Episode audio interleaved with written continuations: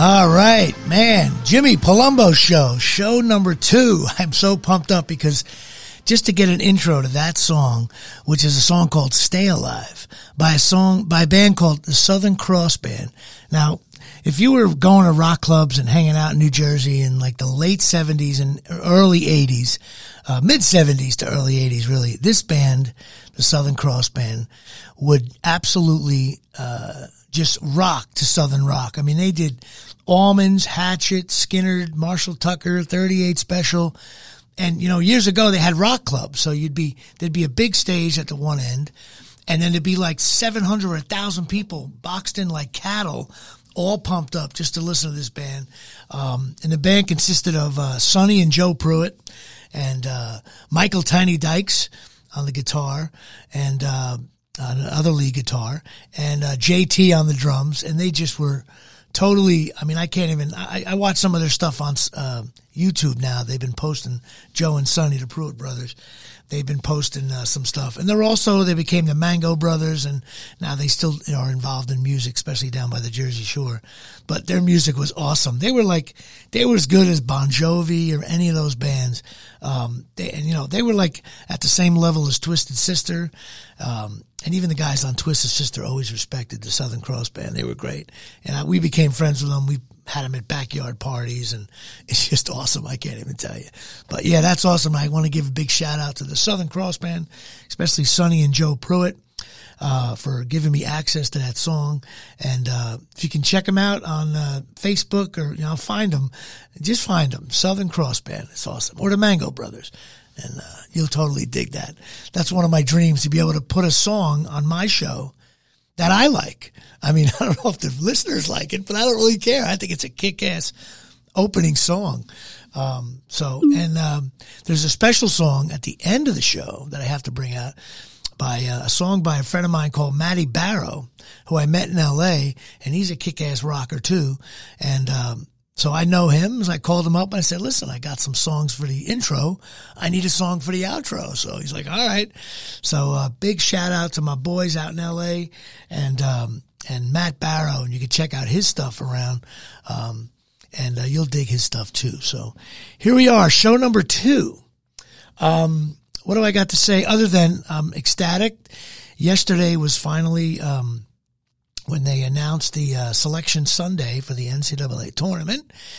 And my Scarlet Knights um, are uh, uh, in the tournament. They are the tenth seed. They play Friday night at nine twenty Eastern Standard Time. They take on Clemson. I don't know anything about Clemson, nor do I care. All I know is the last time Rutgers was in the tournament was 1991 I mean, there's probably listeners who were not alive in 1991. None of my nephews were alive. There was no, like, cable had just come out. we had to go watch the game at uh, Poor Billy's in Woodbridge. A lot of you guys remember that that place. And they had a huge satellite dish, and they had to like spin it around. Um, and so th- I, I, absolutely can't wait to uh, watch the game. It's exciting. I hope they win, but you know what? It's nice to just, you know, it's like getting laid for the first time. You don't really care who it is. you're, you're, thrilled to be there. So that's, uh, that's how I'm looking at it. But, um, yeah, that was exciting. I think, uh, there's good things happening. Rutgers really has been lousy for a long time. The football team is, uh, you know, they're going to turn it around. Schiano's back and the basketball team finally really made its stake by, um, by, you know, completely saying, Hey, we're in the tournament now. So hopefully the kids will come out, they'll play well and they'll get the win. And that would be awesome to play on Sunday. I'll be losing my mind. Maybe play the number two seed Houston, which would be fun. But, you know, but, uh, I think by the time the show airs, it'll be all over by then. So we don't know. If I come in next week to do the show, then, you know, I'll be miserable if they lose but I'm totally excited. Go are you? I'm a Rutgers fan. Everybody knows that, but that's not all I watch. It's just, uh, that's all I'm into. But, uh, this whole weekend's been so weird. I mean, I don't know about you guys, but, uh, um, this daylight savings thing, I, you know, Is it me? I guess I'm such a lazy bastard. I, when moving that hour is the most miserable thing. I feel like I'm jet lagged. I'm like, I'm tired. And everybody's like, oh no, it means spring and the sun. Like, yeah, maybe I'll feel that way in a week. But right now, man, I was like, man, you know, eight o'clock in the morning came an hour quicker. I wasn't ready for that. I just hate that. I hate the, you know, I like to fall back. You get the extra hour, you know. I remember back in the day, me and my buddy went to, uh, the uh, Mets were, Mets were playing the Red Sox in that famous World Series game uh, with uh, Mookie Wilson at the end, and we thought the bar closed at two, and turns out the bar was open till three. Now on daylight savings time, they you know two o'clock is when they move the clocks back or forward, and the crazy thing was the game went on for so long. We ended up half in the bag. And then at two o'clock, they were like, it's fall back. It's now one o'clock. So, and the bar was open till three. We were in there for like nine hours. We stumbled out of that. I don't even know how we got home. Probably took a taxi or something. Maybe, I don't know. Maybe some girl drove us home. I have no idea.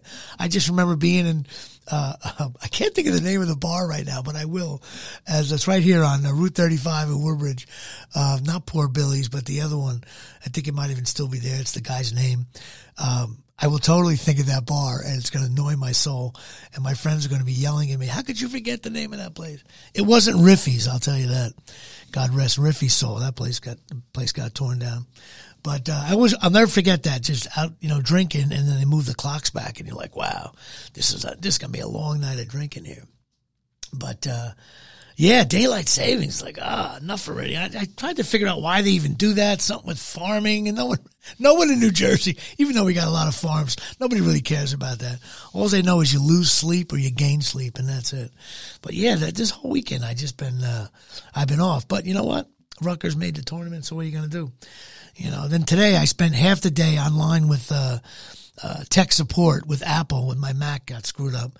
And anybody who knows, we've all had that being on the phone for hours with tech support. Guys started yelling at me and stuff. I was yelling back at them. It was a nightmare. And they never even fixed the problem. I have to even call back tomorrow with a case number. We're going to give you a case number, sir. It's like, oh my God.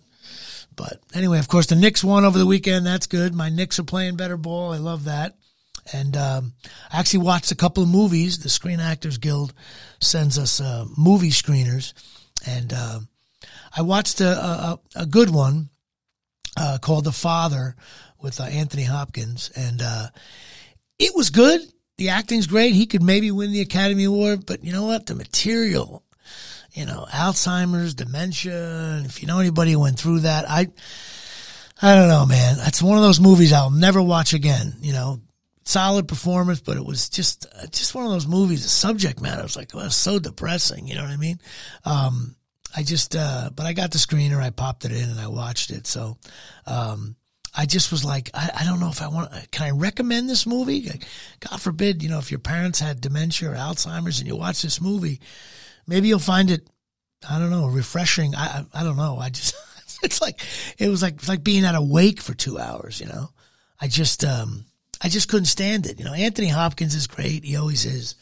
But, you know, uh, perfectly cast because he's old enough to actually probably have dementia. so you didn't know if he's acting or does he really have dementia. Oh, no, I just threw Anthony Hopkins under the bus. I'm sure he's a big fan of Beer League and all my work. I'm sure if you go to Anthony Hopkins' podcast, he's going to be like, you know, I was thinking about Jimmy Palumbo and his work in Beer League as Johnny Trino. Um, he just, you know, he was a little, a little light in that performance. But, uh, yeah, that movie was just rough, man. I, I don't know. Uh, I don't know. That's a, but you know what? Go check it out. I think it's going to get, um, it's going to win some awards. So, um, but the other thing I wanted to talk about, I figured, I figured it'd be fun, uh, since I, uh, I, I've been acting now for 30 years. So I figured it'd be funny to maybe talk about, uh, a book, uh, one of the bookings that I've, uh, that I've done over the years. And uh, I guess I'll start off with a big one. Sometimes when I tell people about the booking, they get a kick out of it. And, um, you know, I always feel like it's like me talking about myself, but some of the bookings were cool over the years. And, uh, you know, you get lucky, you book these things, you're up against a lot of talented people. And, you know, it's like winning the pick three, as I say. Sometimes your number gets called, you know.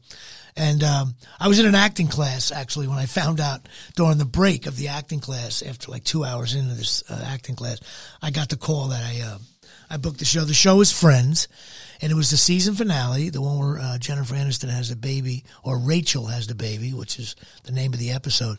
And the cool thing is that uh, People magazine just came out, and uh, she actually talks about what's her favorite episode. And not only does she say the episode I was in, she mentions the scene that I was in. She mentions all the actors by name except for me, but which is fine because she don't know who the hell I am. But she she calls me the the guy. They start calling the guy a sick fat bastard and all that stuff. And I'm like, oh my god, she's talking about. So I actually had the balls to call up her agent. I got it all online. Forget this guy's not going to return my email.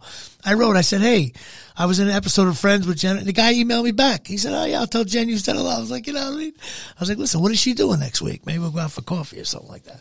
But no, it was uh, cool to be mentioned in uh, in People magazine. I got a kick out of that. But what was cool at the time is they shoot that show on the Warner Brothers lot, and uh, I lived in LA for 10 years and I, I still think the coolest lot in, in Los Angeles is the, the Warner Brothers lot. It's, it's just got that, that old school feel. It's got the, the water tank. It says WB on it. It's, um, it, it's just got the, it's so cool. Uh, and it's like everybody's dream and you, and they have a list on each, um, each separate, um, uh, you know, uh, they shoot the different shows. They have a list of all the different movies and TV shows that were shot inside that individual studio.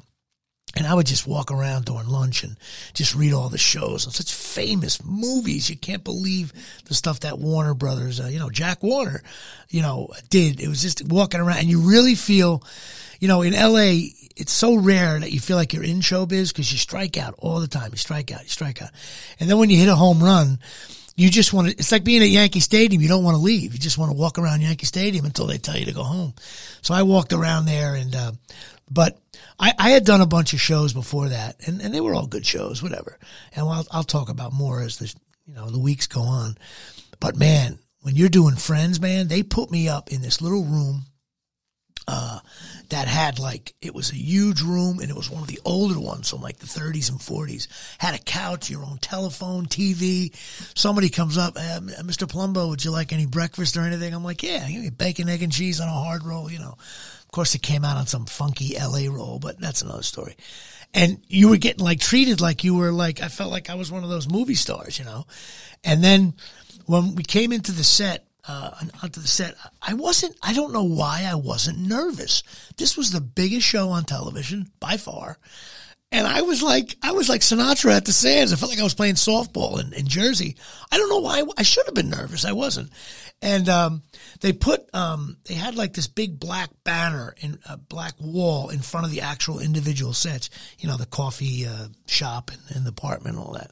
And, um, and so, and uh, I get in costume. I'm getting ready to go, and there was a bunch of fake pregnant women around because that's what the episode was about. And um, everybody seemed nervous, and I wasn't. I don't know why. I usually, yeah, everybody gets a little, you know, you get that feeling in your stomach. I didn't have that for that show. I don't know why. And next thing you know, I'm like, there's a studio audience in there, and they're, you know, they're excited. But all of a sudden they cranked the music, like as loud, and it was the crowd went nuts. And then the announcer's like, ladies and gentlemen, welcome to the taping of the season finale of Fred. The place was like, it was like being at like Yankee Stadium or Fenway. It was nuts. And uh, I was like, I realized, whoa, I'm in the big leagues here, man. This is a different game.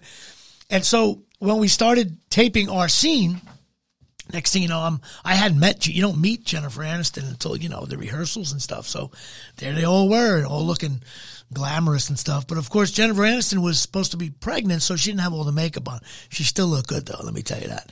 And everybody looked good.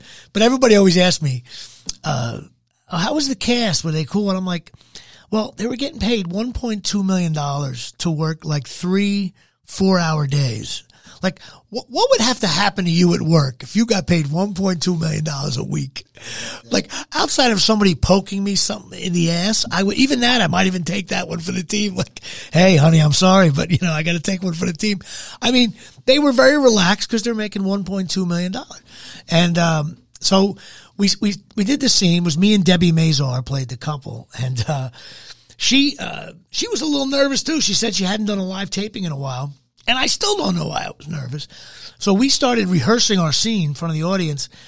and she went up on a line and she started to, uh, and I knew they were going to yell cut. She started to like curse, like, you know, um, uh, you know, she said more than what aired. And, uh, she didn't say the F word, but I think she might have said, you know, shit or something like that. And uh, me and her, I just started improving with her. Audience went nuts. So we get done. I realized, oh man, that can piss off a producer. We like, you know, but like Jennifer Aniston and the other guy, what's his name? Uh, uh, Schwimmer was there. Look at me, I sound like my father now. Who's the guy there? Schwartz, Silverstein. No, it was Schwimmer. He was there, and uh, they didn't say anything. They were like giggling. And the producer came over. He's like, uh, "Okay, you know you can't talk like that on this show." And I'm like, "No, I know. We just got carried away." So we do the scene, and then I had to do a scene when I had to peer behind the curtain there, and my my sight line was off. So the director comes up to me. and He's like, "Hey, Jimmy, you're looking too high up. You got to look in a certain spot for the camera angle." I was like, well, yeah, to, to where you want to look? And he's like, well, let's see. And he looks over and he sees Jennifer Aniston there. And she'll kill me or he'll kill me. If, if I, but it's true what he said. He goes, you know what? You got to kind of just like stare at her ass. Like that's the angle. I looked at him. I was like, hey, pal, I assure you, I have no problem staring at Jennifer Aniston's ass. You know what I mean? It's like, I got it. Decent. I got it. I got it. So we did the scene and, um, she was very sweet. Uh, the audience was laughing hard, and um, she said to us, she she said, well, she said right to me, she goes, "You are so funny. You are so funny." I'm like, "Oh, thanks a lot," you know. And um, so next thing you know, we, we shoot the whole thing, blah blah blah, and at the end, they line up for like the bow, and they introduce the five major players, you know, and the crowd absolutely goes nuts, like going crazy. But then they introduced Debi Mazar, and people knew who she was, you know, from uh, Goodfellas, and but this is before Entourage and a bunch of other stuff she did. And she got like a nice, she got like a, you know, because it was a, she was the first one after the regulars, you know. And then they said my name, and the crowd went nuts, and so much so that the the regulars bowed down to look like it was almost like, who's that asshole getting that kind of response? And I give a wave like that. And then the rest of the cast didn't get nearly that. I'm sort of like, what did I do? I felt like Brett Gardner, you know, just hit a bomb and the crowd's going nuts. And meanwhile, you know, Jeter and A-Rod are pissed, you know. Uh, but it was certainly a, a cool thing. And then when I got home, I um, checked my machine and literally I booked the season finale of ER, which at the time was probably the second biggest show uh, on television. Then I was like, I can't believe I'm like Oscar Gamble. I hit him in bunches. You know, you strike out for like months, and next thing you know, you're hitting it out of the ballpark. But uh, it was awesome to be on that set uh, and to meet you know meet everybody, and they were friendly, but you know they weren't overly friendly, but they were friendly enough to me. You know, and me and Debi Mazar had a good time busting chops on the set. So that's my little friend story there. And, uh, but it was cool. I got to work all week on it. So, and of course, now that show airs, the kids are all into it and it's, um, it's like, it's a huge show now. I mean, even for this generation. And I still get residual checks. Sometimes they're a dollar and a half, but sometimes they're a little bit more than that. You know what I mean? So God bless friends. It was one of the awesome book, my top three bookings. It was not as big as Beer League. I mean, let's not get crazy. I mean, when you work with the great Artie Lange and Ralph Macchio, you don't want to, uh, which by the way, Ralph Macchio at the time had nothing going on. And now, of course, he's Cobra Kai guy. So, but, uh, Ralph was, a, Ralph was a good guy. I'm just, I like throwing Ralph under the bus every now and then, but no, he's, uh, he's a great guy. He actually did me a really sweet thing, um, for me and my daughter sending, sending me a nice little note on her birthday. So I got a huge kick out of that. But uh, so that's it. That's my booking of Friends, and uh, every week I'll try to come up uh, with a different show that you guys may remember and what happened on the set and the goofy things because there was a lot of uh, lot of goofy things that that uh, occurred at certain shows. So anyway, listen, we have a very special guest coming up in a little bit.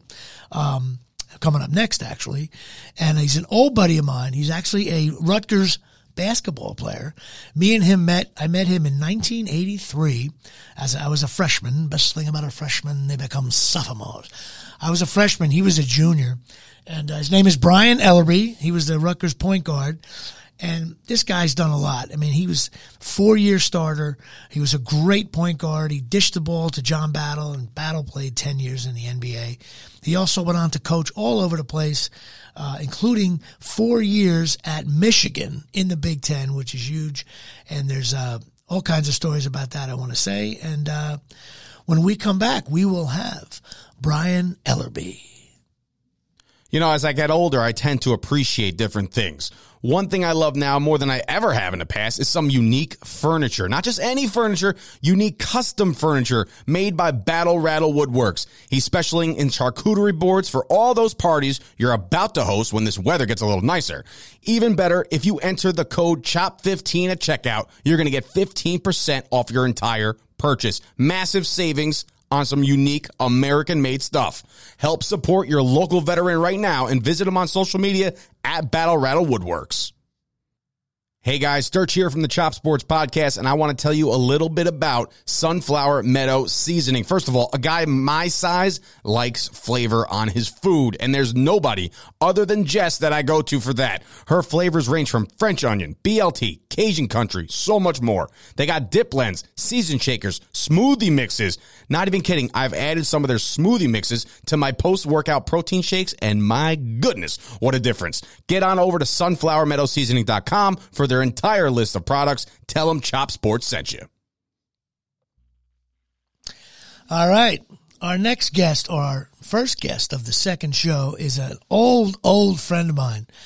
I met this guy in 1983 at Rutgers University. Of course, it had to be at Rutgers University.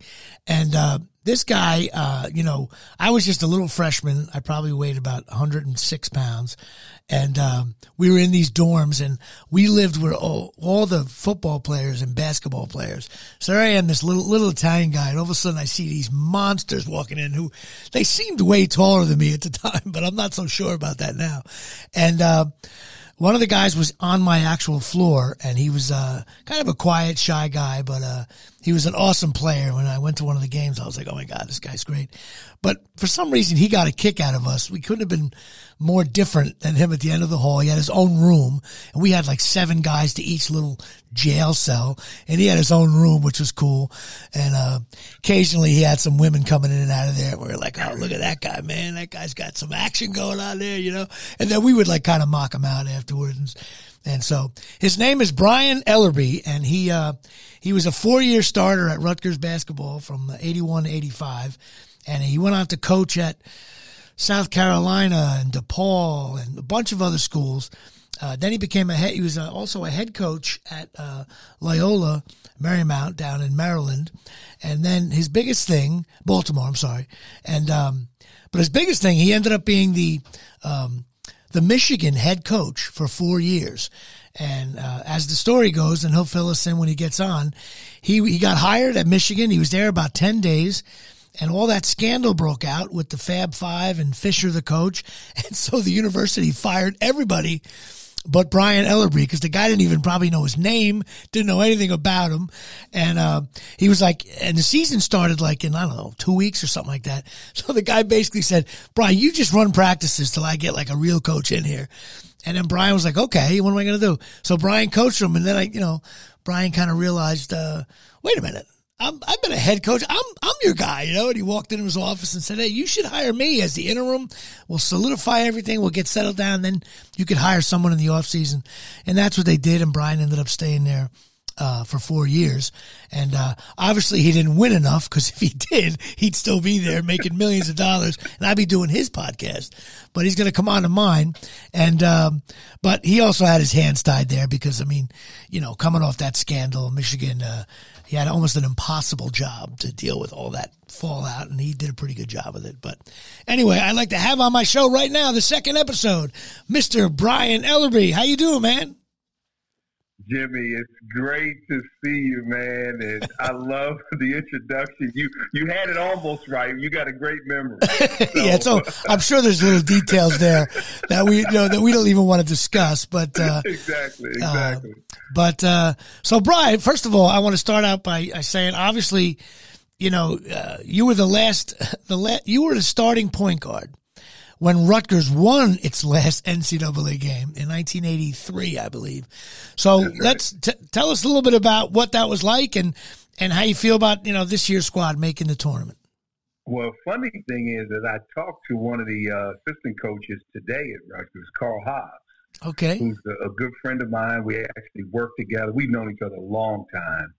And uh, I was kind of busting his chops yesterday because if you, if you got a chance to see the guys they toured the Indianapolis Motor Speedway yesterday. Oh wow! Before the selection show. So they show the Rutgers bus going around the speedway, and they show the kids get off the bus, and I see Hobbsy get off the bus, and I go, Jesus, Hobbsy, you look like you look like you you could be one of the drivers. You want to be uh, an Indianapolis 500 driver. So he texted me back. We got a big kick out of that. And then you know, an hour later, their name was called. So. Oh, but yeah, cool. we, you know, I was fortunate enough to play on the last Rutgers team to win an NCAA tournament game. That was And, that was uh, my. I was a senior in high school. I didn't even meet you yet. yeah. Yeah, Wow. we were we were pretty good. Um, funny thing that I remember about that, Jimmy, is we were a little cocky going into the tournament. Um, we had beaten a few people, and uh, you This know, was uh, the we had- Atlantic Ten days, right? Atlantic Ten, right? yeah, we were we were Atlantic Atlantic ten days, but we had beaten some Pac-10 teams that came into the rack, and Right. and we, we beat uh, I think Oregon and Stanford, and you know we had beat some people, and um, so we look at the bracket. So our first round game, we're playing Southwest Louisiana with a guy named Andrew Toney. You might remember. Yeah, yeah, yeah. So you know we looked at him and like, ah, you know, pretty good team, and so then the second round game was St. John's, and Oh, we realize. had beaten St. John's earlier in the year. Wow. So At that was a so Rutgers St. John's second round of the tournament. Oh, that's second awesome. round of the tournament, and we had beaten them earlier in the year. And so we're looking at it, we're like, okay, we got the Johnnies again. We're on a neutral court in Hartford. So we look at, oh, if we win the second game, we're in the Sweet 16. We're playing Georgia. Now, Georgia at the time. I did not realize biggest- you guys went to the Sweet Sixteen that year. No, no, no, we didn't. I said if we had. Oh, if if we had won, if we had, I was like, wait a minute, wait a We minute. were- we were- we- you just rocked my we world there. Like, how could I not know this? Yeah, yeah, I said we were cocky. We were already looking at it. Right. We like, Oh, okay, yeah, we beat yeah. the Johnnies earlier, so we said, well, "Geez, we beat the Johnnies. We're probably to playing Georgia." Georgia okay, had okay. their starting center was like six seven. Right. And we had Roy Hinson at six nine, six ten. You know, Clarence Tillman, and you know, we were huge. And um, we were like, "Oh man, this this this could be great." And um, heck, we get in the second round against St. John's, and we, oh my gosh, we laid an egg. that's what always happens. we laid an egg, but uh, Oh, but man. it was a good it was a good run, and you know we cool. had some really good players and good team. It was a fun time though, man. It was really fun So- time. So, um, uh, before we get into this year's squad, I got to. So now, wait a minute. You you graduated uh, high school in, in, down in Bowie, Maryland, right? right. And uh, That's tell me, uh, you were you were like you played in the McDonald's All American game at one point, and on the right. court on the court was Michael Jordan and Patrick Ewing. Now, right. I think that is, I mean, that's a, but one time, one time you told me, and, and maybe you, you were being just being cocky with me a little bit, but you weren't being cocky. Uh-huh. I was like, I was like, dude, you were on the court with Jordan and Ewing, and you looked at me and they were like, you were like, well, to be honest with you, at the time, they were on the court with me, and I was like, no way. And then I then I realized, I, you know, I giggled. I was like, oh, he's just talking trash. But then I realized that you know, these these players when you're in high school, everybody's at that point rated at a different spot, and some guys are rated really high, then they stink. Some guys are rated really low, then they make the Hall of Fame. You don't really know at each, you know, not everybody's LeBron or Kobe, you know, at that level. So uh, that's awesome. You, you played with them. I think that's the funniest Yeah, thing. yeah, and, and you know the funny thing back then is we all knew each other because the what's quote unquote now called the AAU circuit. Right. It was a small group back then. Like picture this: the whole state of New Jersey had one AAU team, Okay. which is twelve guys. So you got the best twelve guys. Okay. I see. So I that, see. that's what AAU was like back then. right. And so when you did go to a tournament or you went to camp, you saw Ewing and Joy. You saw those guys. So we saw them, you know, six, seven times before we played in the McDonald's game. Right.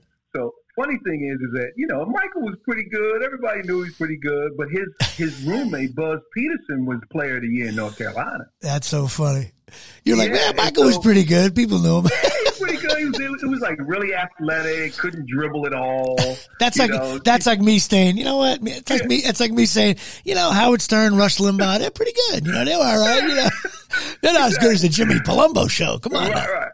The one thing I do remember is in the McDonald's game, they beat us, and the game was pretty much over. And you know how guys, you know, get the ball and it's like five seconds left, and they got a breakaway, and they just go and dunk it. Right. So it was like five or six seconds left, and Michael had the ball, and they were going to win anyway. And so he just went and he took off, like almost for the free throw line. And he just went airborne, and he's a boom. And everybody looked at him like, I don't want and it just it was, nobody said anything. But then it, it, now that's like That's- signature that's- move. He's that's like Air Jordan, all the time. man. right? Exactly. Exactly. Exactly. As long as you, as long No, as you no. didn't, uh, you you didn't have to guard him, did you? You know what? You know, you play in those games and the pickup games and stuff, so you guard everybody. Oh, I was know, dying. I was dying for you to say you shut them down. no, no, no, no, no. I mean, we had we had some really good players too. I mean, we had guys like uh, you know, and I don't know how what your audience is like. We had a guy named Adrian Branch, who's really good friends of mine. Played at Maryland, played in the NBA. He's got a ring. right. Um, we had two guys that played on the Georgetown national championship team, Coach Thompson's first team. Right. So you were you were Um, playing. Your team was stacked. Yeah. Yeah, So- yeah, and Ewing Ewing played with us, even though he wasn't supposed to be on our team. We didn't want him on our team. That's funny. He comes in the locker room, and we're like, "What are you doing in here? get, get here! Get out of here! You're not from DC, Maryland. we don't need You- number thirty three. We don't need you." And so the Georgetown hookup was to put him with the local guys because two of his teammates were on our team. Okay. Coach Thompson had hooked it up. We were like, There "Get you the go. There you here, go. man!" See a little, little So- tidbit there. Yeah, so yeah, so let's yeah. see. Now you were obviously at the time. Now, for all my dumb Rutgers fans out there that don't realize that, you know, we've been so awful for so long. That Rutgers actually from mm-hmm. like I don't know seventy five to eighty three was like very good. They won a lot of games. Obviously seventy six. They were undefeated. Uh, matter of fact, the great trivia question is: name the only university that went undefeated in Rutgers in football and basketball in the same season. And the answer is Rutgers because they went 24 and 0 in the regular season in basketball and the football team went 11 and 0 and that that'll never happen, you know, that kind of thing. So uh but uh, Rutgers basketball was much different than it was today. I mean, it's been so long, they've been so awful and they didn't go in the Big East and that kind of killed them. But I mean, they were like so all the players that you played with and recruited were like top-notch guys. Could have went, you know, you like you weren't going to Seton Hall at the time. That was a, a grade below. St. John's, of course, was St. John's. But Rutgers' competition was Georgetown, St. John's, uh, you know, all the big studs at the time. So you were you were a, a very high recruit, and you get to Rutgers. And uh, tell me what it was like to play. Really, what was it like playing basketball at Rutgers? I guess it's an open-ended question, but You, you, you know what? It, it was a great time, and as you mentioned, you know, Rutgers had had some success, um, obviously, um, and you know, I, I was a very fortunate guy. I led the D.C., Maryland, Virginia area and scoring for two straight years, right, and got recruited pretty heavily. Um, and um, you know, but when I when I visited, I had an opportunity to really dive into the history even more. Um, Art Perry recruited me. He recruited Eddie Jordan uh, from down in the D.C. area, and and so you know I knew a little bit of the history. The Nets were playing at the RAC. I remember I went to a Nets the game at the RAC. Not, was not built. Matter of fact, on my visit, I went to a Nets game, um, and you know there was a lot of tradition. Coach Young, you know, had some obviously really good players. And the You know, RAC James was new. The Bailey RAC was only- the- RAC was That's only right. five years old. It was like the hottest new. right. Now it's of Yep. course it's a great it's it's an ugly looking thing, but it's also a great place to play. Exactly. So you, you you put put it in perspective. In eighty, you know, you had a good facility. You know, the proximity from where I was from was very comfortable for me. Right. Um, you know, uh, I, you know, You were also- and UConn and those guys were recruiting you, and I was like, eh, you know, I was like, yeah, yeah, yeah. You know, it was like Well, you were you know, also uh, one of the things that um, I always uh, admired about you as a, you know, as a couple years younger you weren't one of those players that like didn't go to class and like I remember you were no, you went no. to class and you you I think oh, yeah. I think your major was labor studies or something like that and you you urban were like planning, you were like on campus urban you planning urban, urban planning. planning. that's what it was okay yeah. I yeah. knew uh, uh, right. but you were you were one of you weren't one of those kids that was just you know milking it and stuff like that and uh, but uh, but another you know thing what? you were a four four year starter I mean how often that doesn't happen that often you know what I mean no the hey, thing you, about you can't get them to stay, can't get them to stay for four years. Yeah, it's true. Well, I hope Rutgers. Even the NBA, they go somewhere else and transfer. I hope, I hope, uh, I hope Rutgers can get players that don't play for four years. They go somewhere else. right now, Rutgers has players that stay for like nine years. But the uh, uh, one of the things, me and my brother, my brother uh, Frank's a big fan as well, and you were a, such a solid point guard. I still think you're in the top five, maybe now recently with some of the kids now. You were in like the assist category, leader and assist and stuff. I think you were number two or number one in some category. But me and my brother always, when we watched the games today, you were very solid bringing the ball up. Now I know this sounds really simplistic, but like when you stink, right? And your point guard can't bring the ball up and you're a fan it's almost like the center in football. If you can't make the snap, you're like, you got to be able to bring the ball up. Even if you stink, get the ball up. So when we, me and my brother, when we judge point guards today, we'll watch the game and I'll, I'll call him up. Frank, you see this guy? He's coming over. He's not like Ellerbe. You bring the ball up nice. You bring it up, you set, you go, you know, and, uh, and then I realized that you brought the ball up and just gave it to John Battle and then right, John right. Battle shot. You know what's so funny about that, Jimmy, is I, you know, I was a shooter in high school. No, you didn't shoot it, enough. We still think you didn't shoot enough. I, and, exactly. And when I got to Rutgers, you know, I ended up moving to the to. I played mostly second guard my first my my second year, but you know, I would, would what you would probably call a combo, and it was great for Tom. Now that I right. started coaching, I see what my value was. He right he could start me at either one, right. so it didn't matter who he bring off the bench because I could go to either one. And one, and one, he'd extend his bench. One time, I, I, I made a joke about you know I said yeah you bring the ball up good, and I said uh, you know no one really stole the ball from you, and you looked me dead in the eye and you said no one ever stole the ball from me. yeah. I, I don't quite remember it that way, but you know. No, no. Um, no that's so, not going to happen. So anyway, you play at Rutgers, and then you become a grad assistant for a year, which is cool. I got to see you for another year, and then. Uh, then you started coaching, man. And, you know, I, I can talk all day long about the various places you coached, you know, uh, mm-hmm. Bowling Green, George Mason, South Carolina, Virginia. These were all, you know, South Carolina, big programs at the time, still are. Virginia, another big program. Mm-hmm. Um, then you got your first head coaching job at Loyola. Um, I think I might have went to one of your first games actually. And, uh, um, St. Peter. St. Peter's, yeah, it was at St. Peter's there, you know, because you were you were all calm, cool, and collect. I remember, like, I wanted to look at you like, dude, you're a head, like, I, have known him for so long now, Brian, that you forget. Like, I wanted to go up to you and go, like, dude, you're a D1 head coach. What the hell is this? You know? And you were real, you're always in front of, whenever you were in public, one thing, you always had that coach, calm, cool look, like, you know, I got it under control. But inside, I wanted to go, you ain't got nothing under control. You're, you're a D1 head coach. You know, you beat St. Peter's. And I looked at the other coach. I'm, I'm about to throw the coach under the bus. The other guy on the other side looked like he was been coaching 10 years too long. He had like, he had like gray hair and he had like, you know, baggy pants and he looked like he like he looked he looked like a guy selling carpets on Route 17, right? And you had this badass suit on, you know, and I'm like, I was like, oh man, my boy looks much better than that guy. Then I realized, oh man, if he coaches that long, he's going to be one of those guys. he's going to look like Chaney on Temple before you know it. So you know? right. You know, so, so right. Uh, you know, you know, those suits wouldn't fit you like they used to back then. And, uh, but you were cool right. about it. It was cool to see someone, you know, I, I, guess same thing as acting. If you if you see one of your buddies in a movie in a theater, you're like, I know this guy. He's on the screen, you know. And uh, yeah. so it, that was a big thrill for me. So um, I mean, what was it like to, to be a Division One head coach for the first time?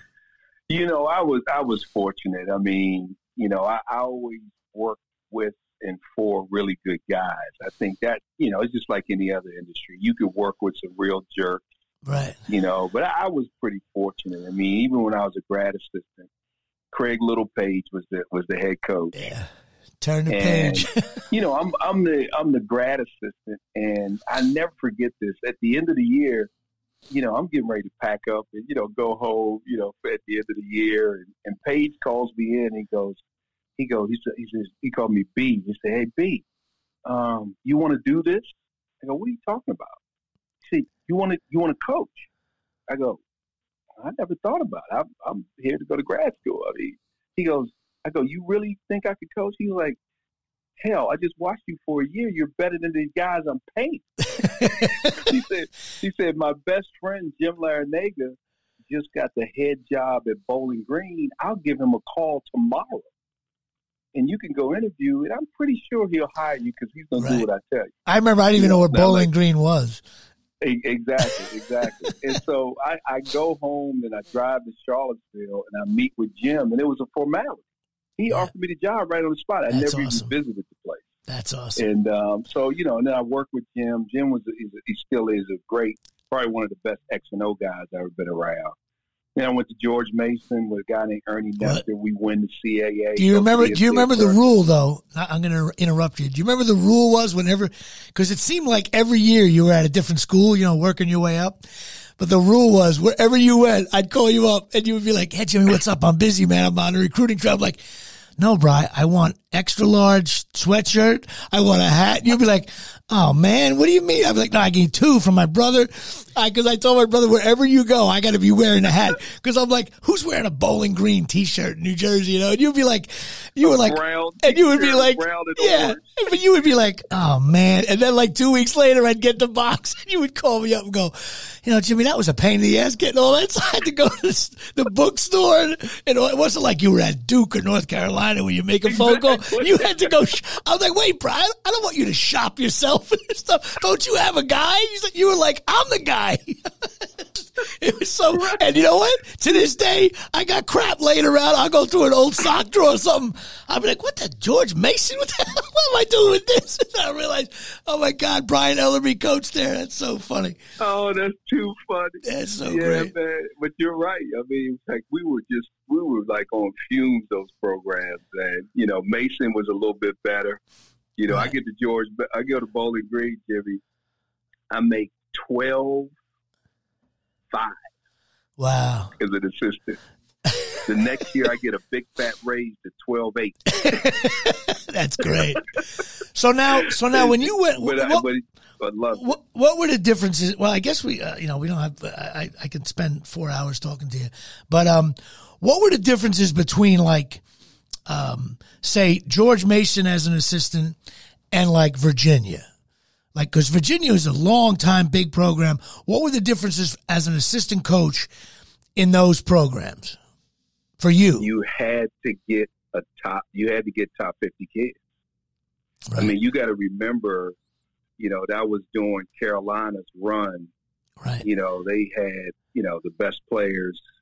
Um, you know, everybody in the ACC had pros. right, You know, we were the academic school with good players, guys stay around, you know, continuity, the whole bit. And, and we needed guys that could, you know, academically do the work too. right. And That's so tough. we Well, Rutgers has that same problem kids. now.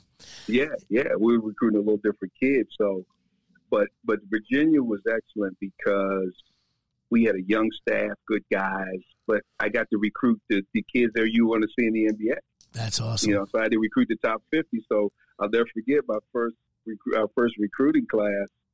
You know, we had to re- replace a Jersey guy, John Crotty. He was a senior. Yeah, yeah, yeah. So I had to, I had to get a point guard. So I just go, okay, well, who are the three best point guards in the country? It was Travis Best, a guy named Howard Nathan from Chicago, and Cory Alexander. Oh, so Oh, I just wow. recruited all three of That's so you you're not a George Mason anymore. That's right. That's right. I got to I got to get one of those guys. though. the pressure to get them was, you know, immense. so But you know, it was fun doing it, and it wasn't like work to me. right, And so I think that's why it was, it, we were pretty successful at getting good recruiting classes and get getting good kids, and it all worked out. we That's had cool. we had some pretty good teams there. So you're at Loyola. You're a head coach. Um, Yeah. You know, I know I know from some of the history of Loyola. I think uh, this is just me uh, as being a fan. I think you wanted to take Loyola to another level, and That's right. sometimes the school uh, and I'm not saying anything that people don't know. Sometimes, and, and it happened at Rutgers too, I think, when they joined the Big Sure. Ten. The school's got to be all in on what you're trying right. to do. Otherwise, what happens is, you know, you're trying to recruit the top point guard in the country, and they're worrying about, wait, what diner did you go to on the receipt? You know, and all of a There you sudden you're like, There you you're go. talking about a ten dollar diner bill. I'm trying to get, you know, I'm trying to get some Michael Jordan guy. So sometimes the schools aren't on the same page. So you end up uh, things don't work out after a while, Loyola. Even though you, you your last year there, you started to win. So uh, tell me this Michigan thing. You gotta, you gotta, you gotta sum it up because I don't care what anybody says. Your story that's wild to me. So you take the job, It, it was. and then what happened? It was.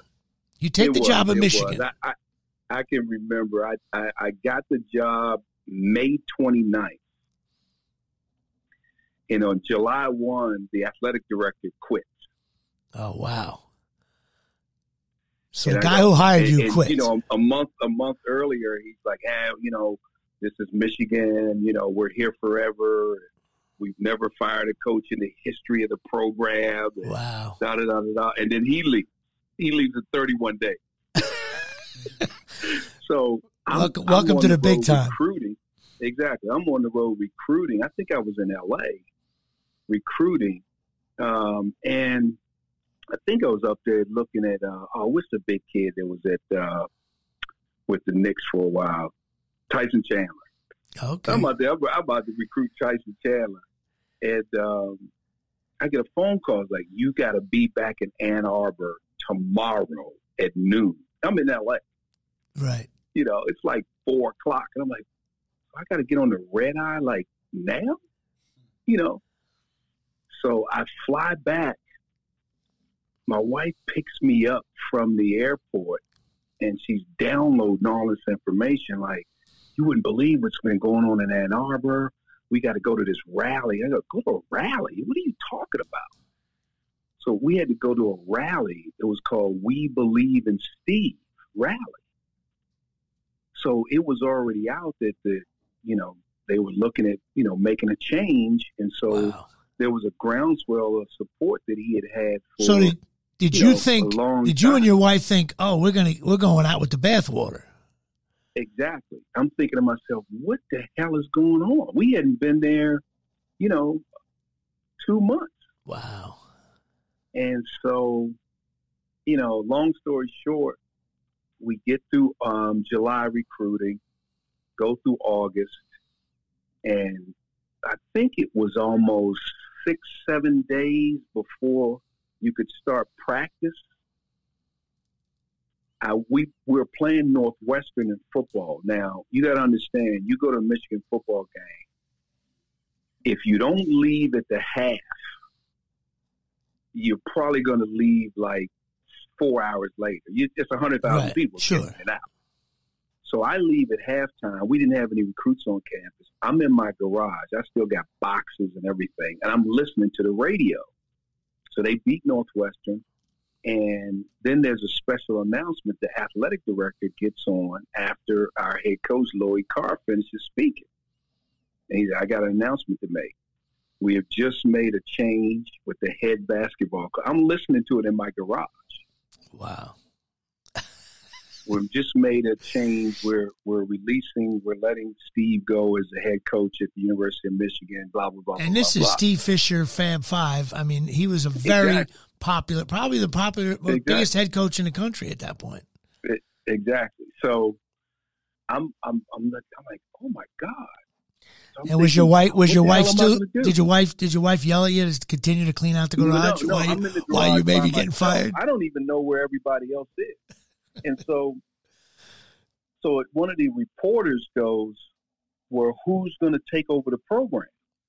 Now, understand this: there was two guys on the staff named Brian. Oh my god! I didn't realize that. That's crazy. Yes, Brian Dutcher, who's at San Diego State right now. He was the other guy. Okay. So, so one reporter said, "Who's going to take over the program until you know you figure out what you're doing?" He said, "We're going to put Brian in there, and he's going to take over the program." Now, my AD was a brand new AD. He just got hired a month beforehand. Right. He was hired to fire Fisher, And I always remember that the president didn't have enough, enough you know what, to make the call. He hired the guy to do that, so he became the villain. And the, and the new AD probably didn't even know your last name. exactly, he didn't. And they said, well, "Who who you having, Brian Dutcher?" He goes, "No, Brian Ellerbe." And that's when I found out I was going to be taking over the program just until They he could it. figure out what the heck he was going to do. Wow. That's So awesome. I get, I'm like, I'm in my garage and I'm like, what the hell? So now, you know, this is before cell phones and everything. So Right. it's like, I got, who do I call? I mean, everybody's gone. It's a Saturday. It's a football game. I mean, who do I call? So I get a call, and it's like, you need to come over and meet the new aide, the new athletic director at uh, some house on campus where like Mike Wallace stays when he comes to Michigan or something. and so I go, okay. So I pick up the other two assistants and we're driving over. They're like, Brian, what the hell is going on? I'm like, I don't know. I've been here a month. You guys been here for like three years. They said, well, what are you going to do? I said, I know what I'm going to do. I'm taking my resume with me. And the only thing I want to know is, am I getting paid for the year? right. That's all I want to know. That's and you're talking, this is like October. I was like, I just want to know I'm getting paid for the year. Otherwise you'd be screwed. to figure it out. yeah. Exactly. So we get over there, and he goes, well, "Listen, I'm going to let you take over the program, you know, and we're going to have a search." So here I am. I'm taking over the program. I barely know the players. I'm the new guy. I've only been there three months, Right. and so Did you have to keep those know, two we- assistants, or they got they got fired too? yeah, yeah. I mean, no, I, I definitely because we were the only guys around. I mean, Was there I any, uh, I was still living with one of the assistants up until like a week before. I was, spent, you know, bunking with him. Was there any animosity? Like, oh man, why this new guy get? Well, later on, later on, after a while, but you know, during this time, we were all in survival mode, right. and so, you know, for a couple of weeks, you know, we're just holding the fort down, doing spree, you know, preseason conditioning and everything. So, you know, we started doing some workouts and stuff. So, you know, things are going okay. Then we start practice, and then practice is okay. So I'm thinking to myself, let me go down and find out what's going on. And so Right. I, I go down and I have a meeting with the with the AD one day after practice. Nobody else is around, so I get enough balls to say, I say, hey, uh, his name's Tom Goss. I said, Tom, uh, the search for a new head coach, how's it going? And he's like, uh, I said, well, why don't you? What do I have to do to keep the job? So he looks at me like, you? and and I had been a head coach.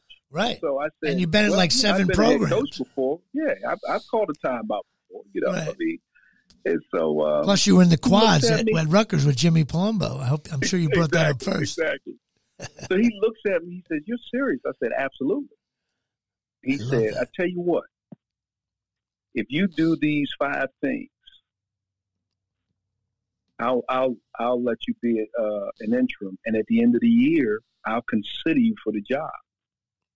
And the five things were make sure that all these bums stay out of the newspaper and not get in trouble. All right. That's what exactly how he said. it. Okay. He said, "I want all your seniors to graduate. Oof.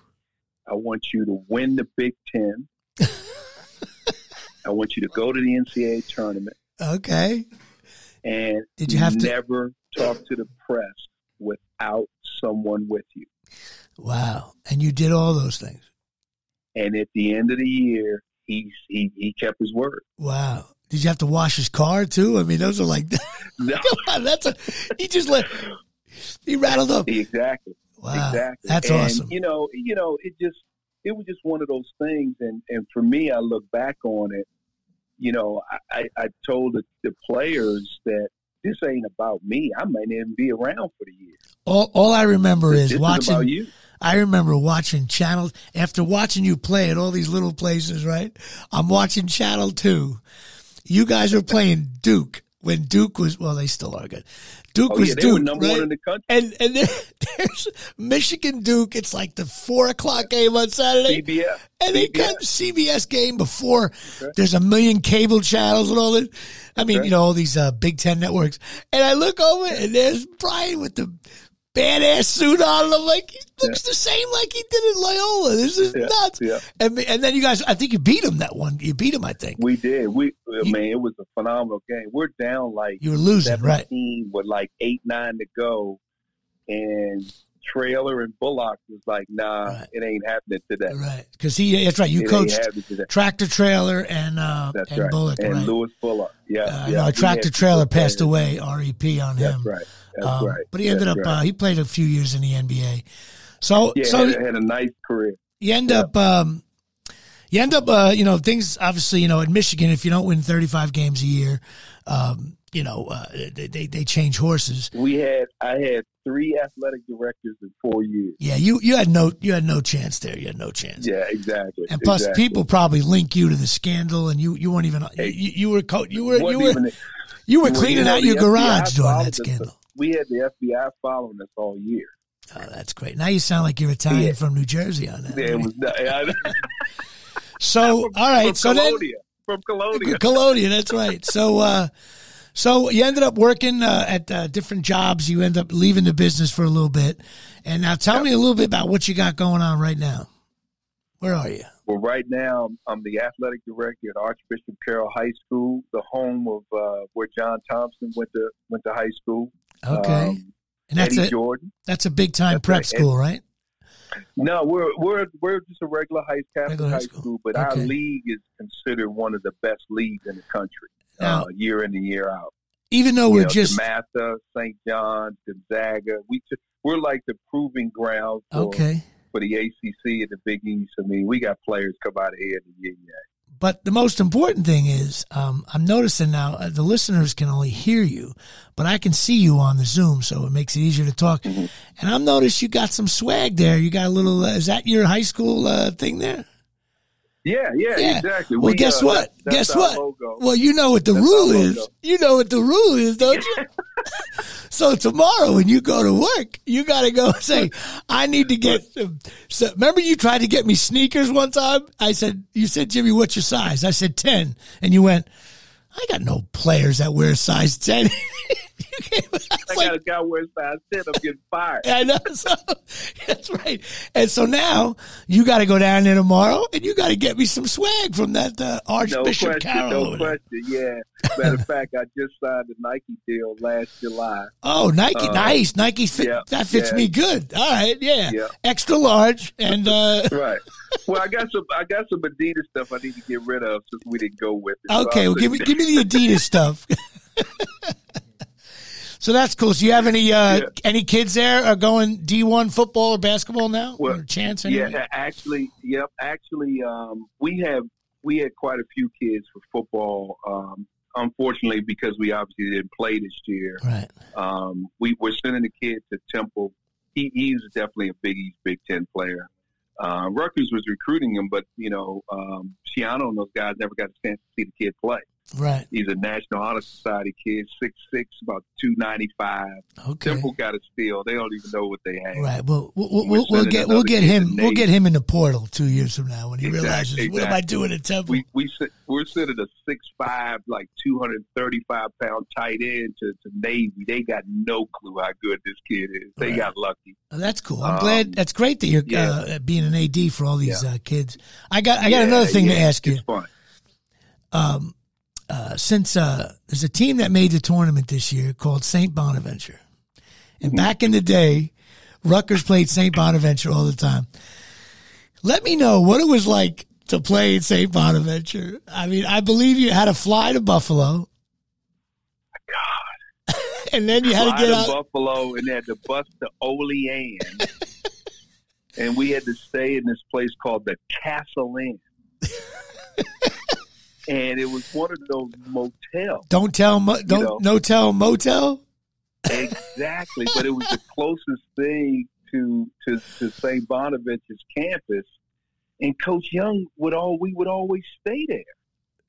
And um, it was like the worst trip. You didn't want to be there. Plus, it was cold. You didn't want to practice. You didn't want. It was freezing cold.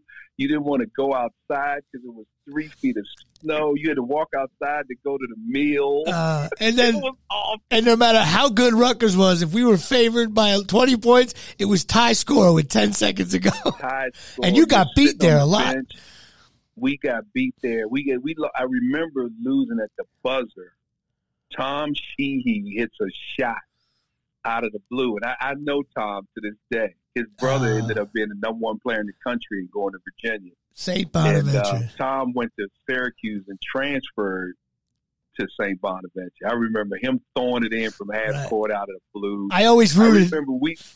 I remember one game, Jimmy. We were playing. They changed the time of the game because it was the last episode of MASH, and the whole campus. The was last in the episode MASH. of MASH? Oh, that's great. Yeah, so we were like, change the time of the game. You think What Rutgers? talking You think about? Rutgers would change the uh, the time of the game because I was on Friends, the season finale? You don't think that should happen? And so we get in there, and every day it's sold out, packed. You know, they're throwing pennies at us on the bench. You can Oh, hit you in the back of great. the head. I mean, the, we be in there. We be like, what the fuck is going on? They'd be like three and eight in the league. Yeah, you know, we'd great. be like eight and three, and you would think they were playing for the national title. to this day, when I look, uh, when I see a, a oh team, a team that's good, and I, like in the paper, like it'll say, you know, I don't know, some really good school at St. Bonaventure. I go, oh, that Oh, team has no idea, especially early No in the year. It gets cold there early. It's No dark. Oh They had a little guard there I hated too. He was probably one of the toughest guys in my four years to ever guard. Little guard named Alvin Locke. I love how you remember these guys from that. You know, Oh man, he was so freaking fast. I tried to like trip him all the time. All right, man. Listen, I appreciate you coming on. Uh, Yeah. Hopefully, we got through most of your career. I think we did. And uh, uh, real quick, what do you think, Rutgers this year, the tournament? What's what are your thoughts on that? You know what? This, they got Clemson. They got a tough bracket. I was talking to Hobbsy today. Clemson is just like they are. Right. Tough, physical, Yeah, aggressive. it's going to be a good game. not a great shooting team. Uh, neither are we. you know, and uh, exactly. And so a couple guys make a few shots, but then if you get past them, you're looking at Houston. I didn't. I haven't watched Houston this year. Are they good? Houston is the dark horse of this tournament. Let me tell you something. Oh, it's bad Pick, news. they are really, really, So really good. you think it might be one and No, no, done no. if we win? Houston, Houston's one of those things you be like, if they're in the final four, you're like, nah, I ain't surprised. Right. I know they're the two seed. You know. Oh I my mean, god. I mean, you you know guys. I know Kelvin Sampson, the head coach. I mean, he's you know been knocking at the door.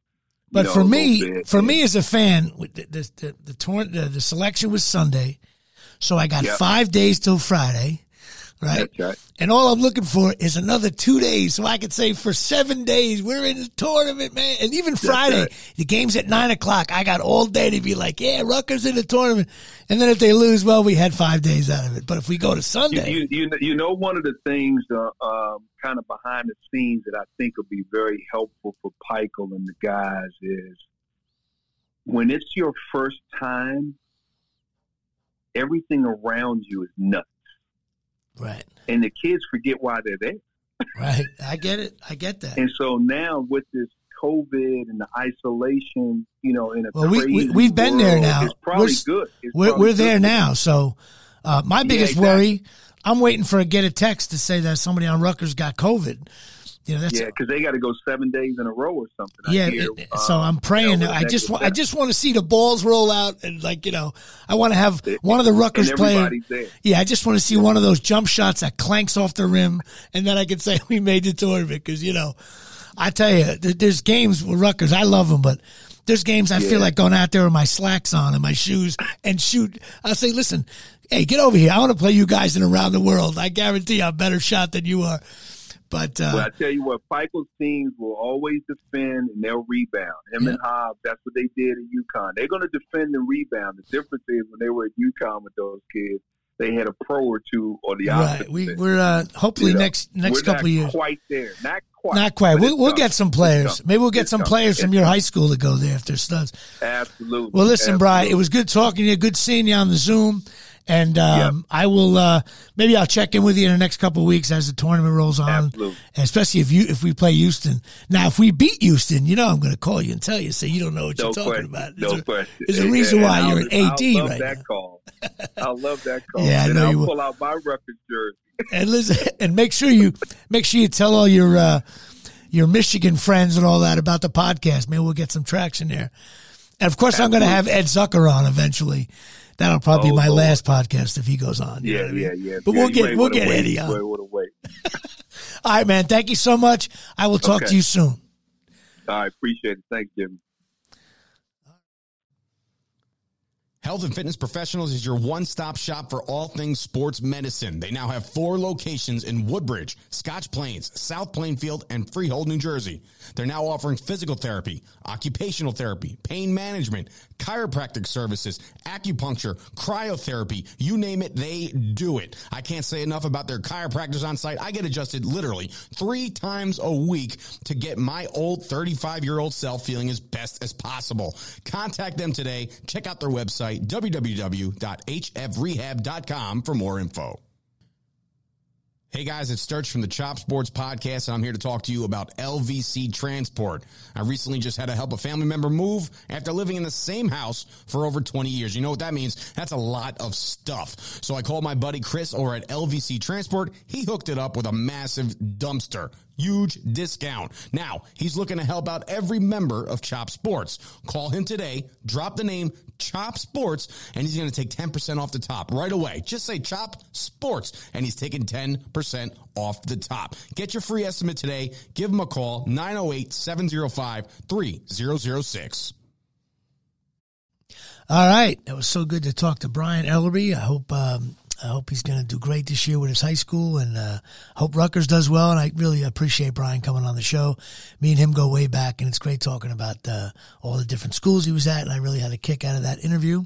And uh, next week, I guess that this is podcast number two, and that's in the can. So that feels good for me. And uh, I don't know about you guys, but it feels good to me. so maybe I either I either uh, put somebody to sleep or I woke them up. I don't know, but uh, it really was a pleasure to do the second podcast. And next week we have a very special guest, which I think you guys are going to get a real kick out of. And um, we're not going to have my uh, my boy Matty Barrow take us out with some music, and that's it. I will see you next week. Thank you so much for tuning in.